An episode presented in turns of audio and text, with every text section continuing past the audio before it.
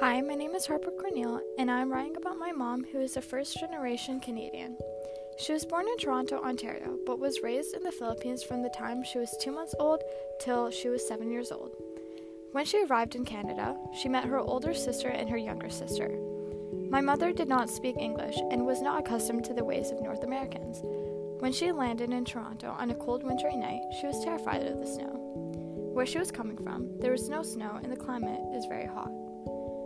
My grandmother and my step grandfather bundled her up in snow pants and boots, and the clothing articles were way too heavy as she was used to wearing shorts and sandals. When she felt the snow on her face, she had thought the clouds were falling from the sky.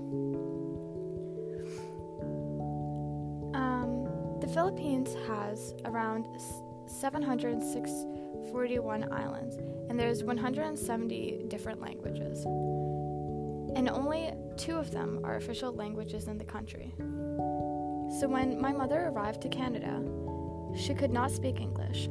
She was 6 years old and was and was placed all alone because everyone spoke English.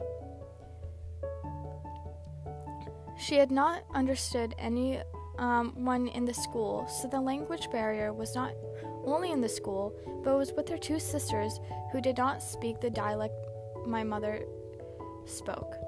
Today, her English is flawless, and she is able to hold a conversation using her native tongue. And she moved here in Kelowna when we were born.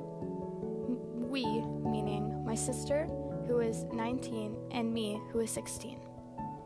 Thank you so much for listening.